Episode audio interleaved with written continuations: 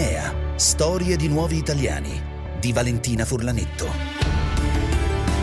Buon pomeriggio, buona domenica da Valentina Furlanetto e benvenuti ai figli di Enea. Oggi siamo in collegamento con Marco Wong, benvenuto. Buon pomeriggio a tutti gli ascoltatori e a tutte le ascoltatrici. Marco Wong è nato da genitori cinesi, è ingegnere, è top manager e attualmente è anche consigliere comunale eh, tra i banchi del centro-sinistra nel comune di Prato ma in questa occasione è eh, un autore di una graphic novel che ci presenta oggi, che è uscita proprio in questi giorni e si intitola Mei Lin, la campionessa del ping pong, che narra di una seconda generazione cinese appassionata di questo sport e alla ricerca di un equilibrio tra le passioni eh, sportive, quelle eh, di, dello studio, gli affetti familiari e anche i primi amori. Marco Wong, come le è venuto in mente mente di dedicarsi a questo genere, il fumetto, eh, come mai questa scelta e anche perché parlare di integrazione attraverso un libro e in particolare una graphic novel? Questo lavoro nasce da diversi spunti, non, non è il primo che faccio, eh, il primo raccontava un po' di un altro sport a cui sono molto affezionato, la marcia nell'atletica leggera e il ping pong, anche questo è uno dei miei sport eh, preferiti. E appunto nella frequentazione degli ambienti eh, sportivi mi sono reso conto che eh, lo sport è un grande eh, mezzo per parlare di integrazione discussione perché eh, insomma, può essere spesso crudele nel senso che eh, è il cronometro oppure le prestazioni che contano, però è anche eh, imparziale, per cui per esempio nella, nella squadra di ping pong di, di Prato, che eh, milita in Serie A nella massima divisione, eh, ci sono persone di tutte le nazionalità e alla fine non in, co- non, in quei casi lì non conta tanto eh, di dove sei, ma conta quanto sei bravo in quello che fai. No? E questo qui è un qualche cosa appunto che è un, un messaggio molto, molto importante. E ho preso questa, mh, eh, queste situazioni sportive poi per eh, parlare più estensivamente delle seconde generazioni e quindi per esempio il rapporto non sempre facile con i genitori, eh, eh, vabbè, il rapporto tra genitori e figli è complicato in tutte le famiglie, però nel caso delle seconde generazioni lo è forse ancora un po' di più perché eh, la cultura di origine, eh, le abitudini spesso contrastano con quelle del paese ospitante e le seconde generazioni che sono in bilico, così in continua tensione tra un'identità e l'altra, eh, sono nel mezzo appunto di questa eh, tensione che insomma pensavo potesse essere interessante da raccontare.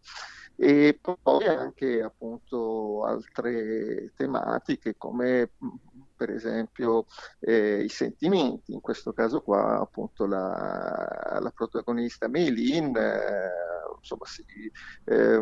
si, innamora così di una persona, di, di un eh, ragazzo italiano e, insomma, così, e, quindi si racconta per esempio di come eh, i genitori prendono questo tipo di relazione.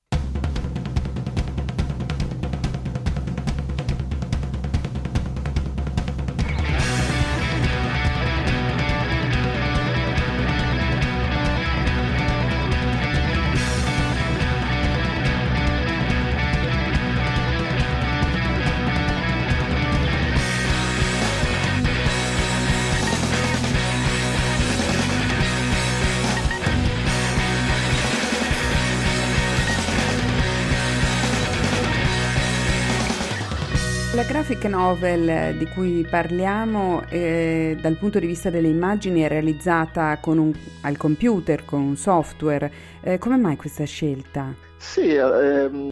tra le mie così, passioni c'è anche quello per eh, le animazioni e quindi per esempio insomma, mi sono messo a studiare un po' le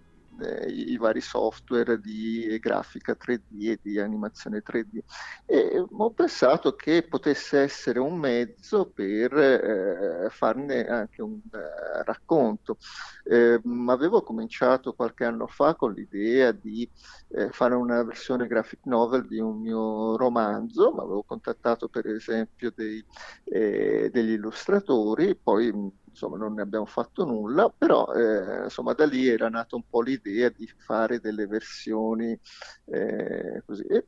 poi usando questi software di animazione grafica mi sono reso conto che eh, si poteva fare un qualche cosa che richiamasse una tradizione molto italiana che è quello del, ehm, eh, del fotoromanzo, eh, per cui eh, nel mio caso appunto ho usato le eh, le immagini che vengono da questi software qua e con dei fotoritocchi gli ho dato un effetto eh, che in qualche modo richiamasse il fumetto. No? E quindi ho mescolato un po' di, eh, di ispirazioni, di, di, di, tradizioni, appunto quella del fotoromanzo con quella dei fumetti sportivi eh, che venivano dal Giappone negli anni Ottanta e che insomma erano molto spesso improntati a, allo sport e quindi ho cercato eh, con questi ehm, con queste ispirazioni, insomma, di creare una, una storia nuova e aggiornata coi tempi. Questa graphic novel è eh, indirizzata per lo più ai ragazzi, ai giovani eh, ed è ambientata a Prato, una città eh, che conta una vera e propria comunità cinese tra le più importanti e numerose non solo in Italia ma anche proprio in Europa. Eh, come viene raccontata la città di Prato? Sì, allora Prato è una città mh, mm, eh, che viene eh, spesso raccontata in modo parziale, nel senso che eh, se ne conosce eh, l'importanza dal punto di vista produttivo perché è molto importante la, l'industria del tessile e dell'abbigliamento e, mh, mm, però insomma molto spesso ci sono delle bellezze per esempio del centro storico che eh, insomma sono i, non, non, sono così ben raccontate quindi ho voluto inserire nella graphic novel delle, eh, degli scorci delle inquadrature appunto che facessero vedere per esempio il centro storico piuttosto che la Chinatown pratese e dal punto di vista invece del genere, come mai ha deciso di eh, raccontare dal punto di vista di una ragazza, di una donna? Eh, sì, perché mm, eh, molto spesso anche in Italia c'è un problema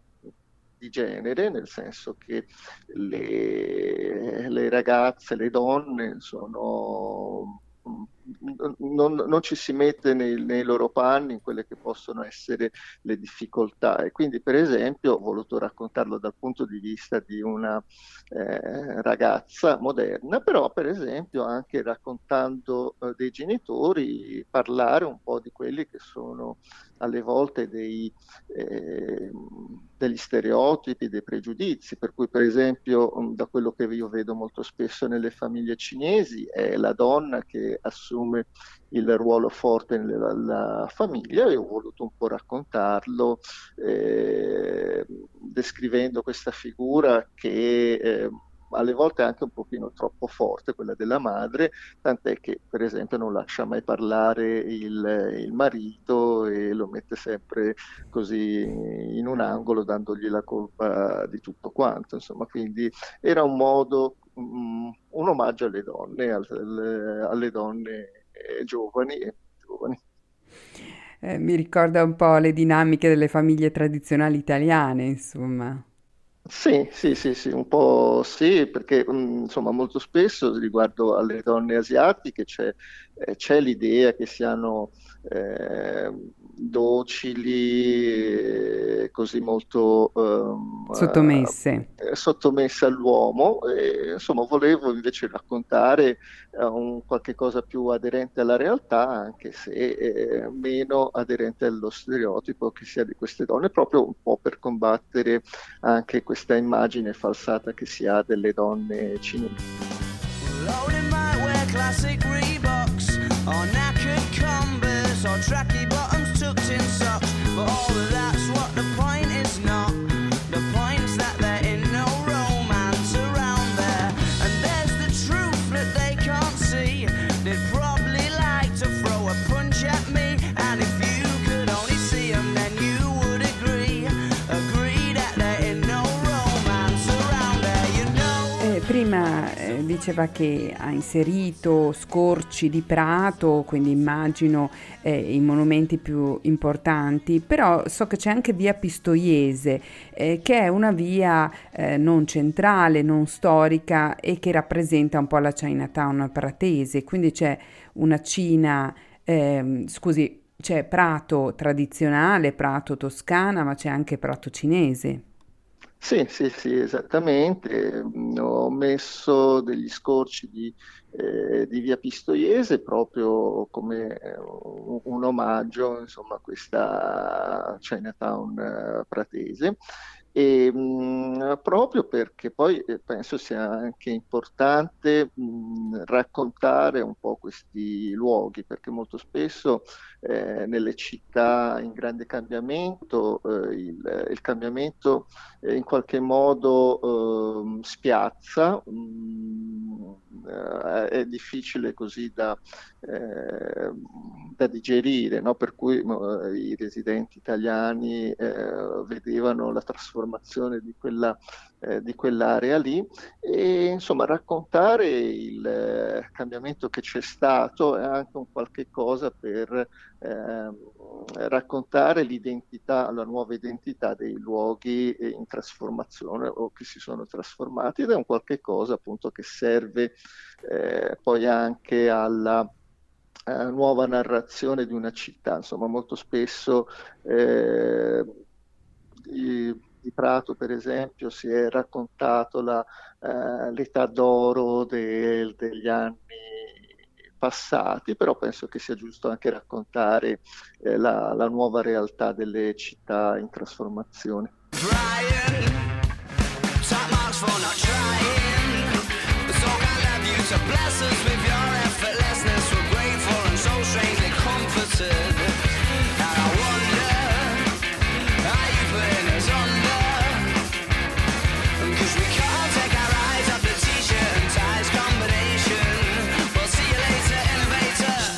E lo sport, lo dicevamo prima, ha un ruolo importantissimo. Come mai il ping pong? È uno sport in realtà eh, che la Cina ha portato a dei livelli di eccellenza, quindi arriva probabilmente da questo eh, la tradizione di giocare a, a ping pong anche per le nuove generazioni di italo-cinesi.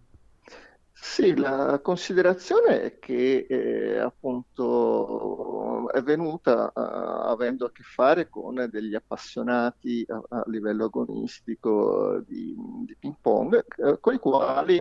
eh, mi sono ehm, reso conto che eh, per loro eh, i cinesi sono eh, degli, degli, esempi, appunto, delle persone con cui ci si rapporta per eh, imparare qualcosa e quindi c'è un atteggiamento che è molto diverso rispetto eh, a quello di tantissime altre persone che eh, vedono dei cinesi in molti altri aspetti, no? in qualche caso molto più negativi. E quindi ho pensato che potesse essere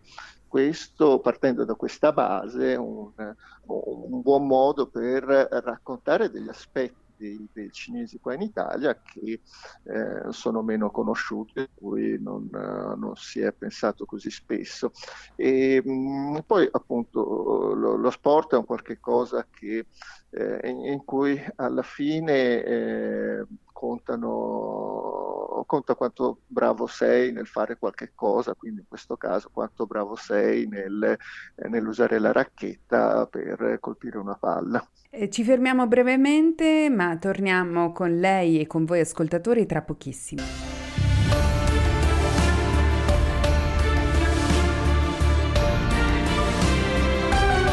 I figli di Enea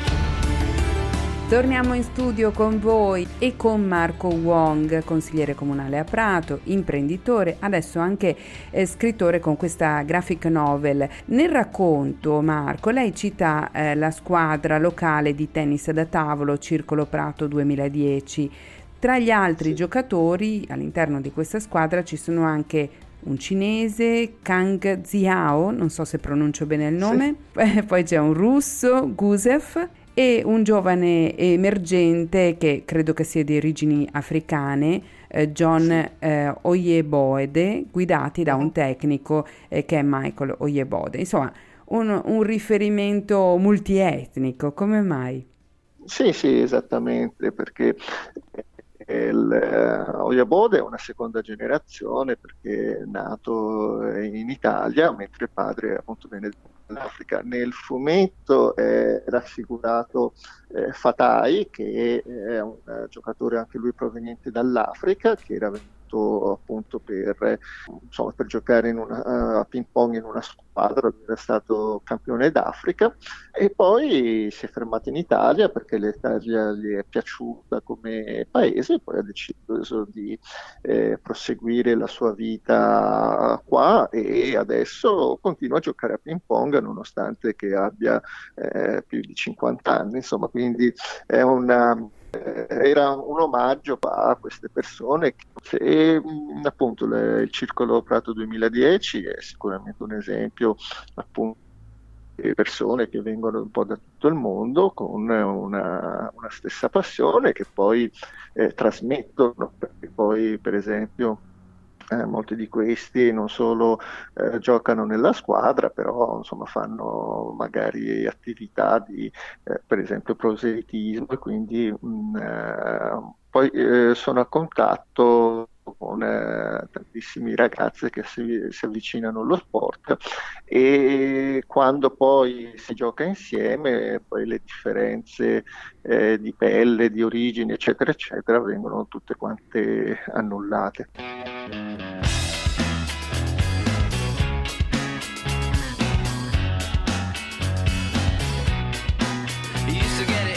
Now you only get it in your night dress. Discarded all the naughty nights for niceness, landed in a very common crisis. Everything's in order in a black hole. Nothing seems to pity is the past though. A bloody memory's like an El Tabasco. Remember when you used to be a rascal? Oh, the boys are slag. The best you ever had, the best you ever had is just a memory and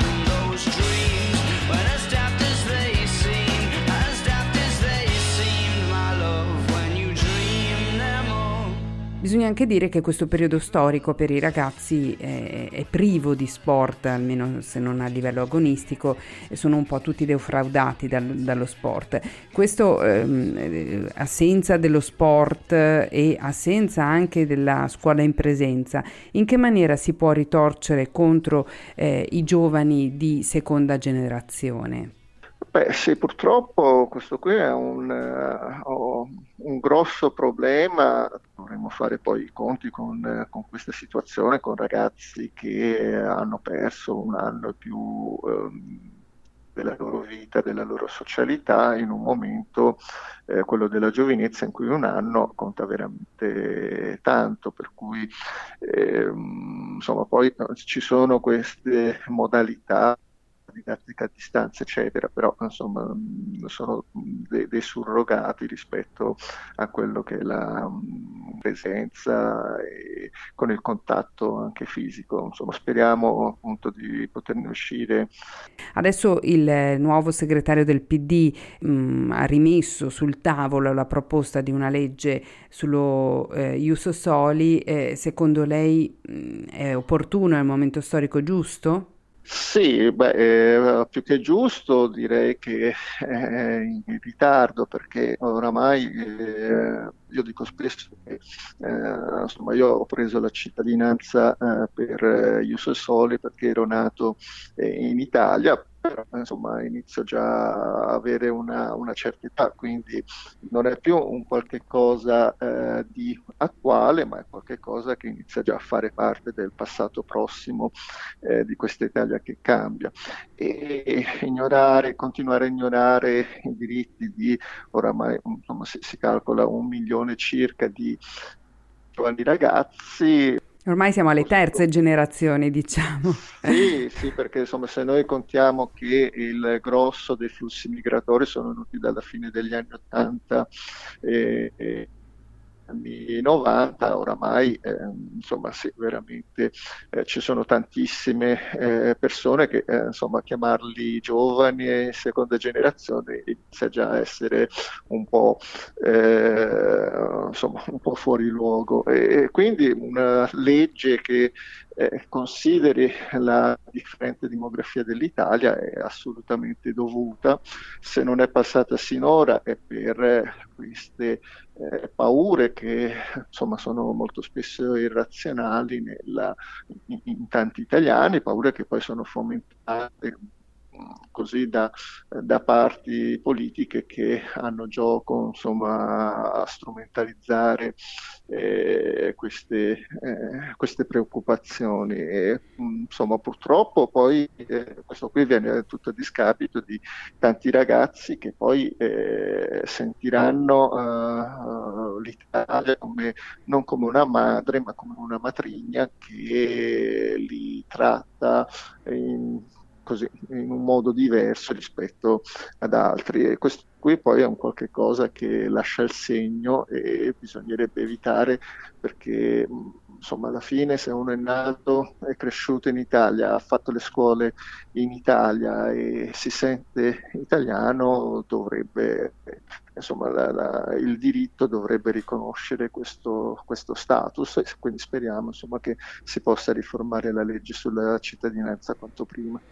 E c'è chi quando si pone il tema della cittadinanza come urgente dice che in questo periodo storico in cui l'urgenza è per lo più di crisi economica che potrebbe seguire la pandemia, non è il momento per avanzare eh, da parte della sinistra i temi dei diritti, ma bisognerebbe mettere al centro della propria politica il tema del lavoro. Sì, in realtà non sono temi eh, slegati tra di loro. Il lavoro è molto spesso eh, legato alla cittadinanza, mi spiego meglio, insomma, mol- capita spesso che eh, ci siano uh, che, che, i lavoratori che eh, il cui destino qua in Italia è, è, legato al rinnovo del permesso di, di soggiorno, per esempio, sono più eh, vulnerabili, eh, in qualche caso anche più ricattabili. Poi eh, pianificare il proprio futuro sul lungo termine eh, dovendo passare attraverso le forche caudine del rinnovo del permesso di soggiorno è un qualche cosa che eh, mh, eh, scoraggia dalla, da una pianificazione del proprio futuro a lungo termine. E poi c'è il fatto che eh, senza avere la cittadinanza italiana insomma, ci sono diverse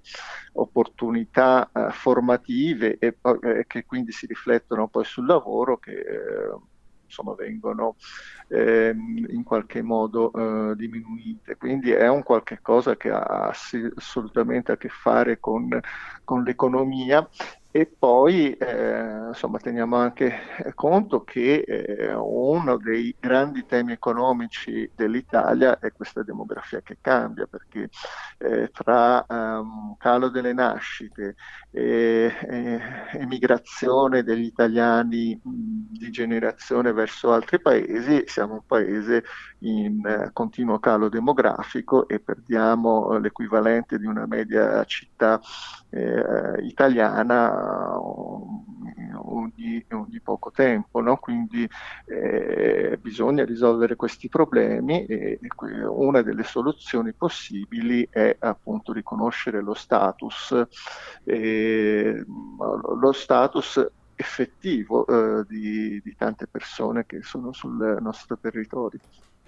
Eh, infine, prima di lasciarla e di ringraziarla per averci raccontato questa graphic novel, eh, come sta vivendo la comunità cinese? Come vive lei personalmente eh, queste tensioni tra eh, la Cina, gli Stati Uniti, l'Europa, riguardo ad esempio alla situazione degli uiguri in Cina, riguardo ai diritti, insomma si parla di sanzioni, anzi sono state proprio messe in atto delle sanzioni e la Cina viene accusata di calpestare eh, i diritti di questa minoranza. Eh, non si parla ancora di guerra fredda, ma siamo vicinissimi. Eh, sì, purtroppo questo qui è un tema che eh, molto spesso viene strumentalizzato anche per fini politici, perché eh, per esempio eh, se la situazione in Xinjiang, eh, eh, quindi insomma, il rispetto dei, di, di, delle minoranze etniche è un tema che andrebbe discusso, però quando si fa in un modo così polarizzato e molto spesso strumentale, alla fine no, non si cerca una, una, soluzione al problema, ma si cerca uno scontro, per cui e poi purtroppo eh, va a creare degli effetti negativi eh, anche eh, su persone che eh, so, poco avrebbero a che fare con, con, queste situazioni, per cui per esempio i crimini di odio nei confronti degli eh, asiatici americani sono in aumento in, eh, in, questi ultimi due anni a causa della, eh, del linguaggio spesso molto violento che è stato adottato eh, dall'ex presidente Trump che chiamava il coronavirus eh, il Covid-19 China virus oppure eh, Kung Fu, eh, Kung Fu flu. No? E questo poi ha dato il via a tutta una serie così di eh, legittimazioni verso eh, abusi e crimini d'odio verso gli americani asiatici che molto spesso non c'entrano nulla con, eh, con tutto ciò. Grazie Marco Wong da Prato. Buon pomeriggio a lei e a tutti gli ascoltatori e ascoltatrici. Anch'io ringrazio i nostri ascoltatori che sono stati con noi anche oggi pomeriggio. Vi do appuntamento domenica prossima alle 14 da Valentina Furlanetto è tutto. Ciao!